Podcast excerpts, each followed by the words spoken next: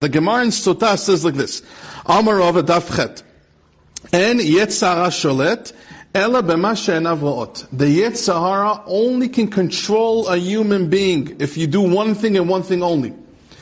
A person doesn't watch his eyes. When one doesn't watch his eyes, his eyes like ifker, you know, whatever he sees on the phone, whatever it is he sees. If one doesn't control his eyes, the Yetzara has reshut over him. Now the Yetzara has an open door, he can take over.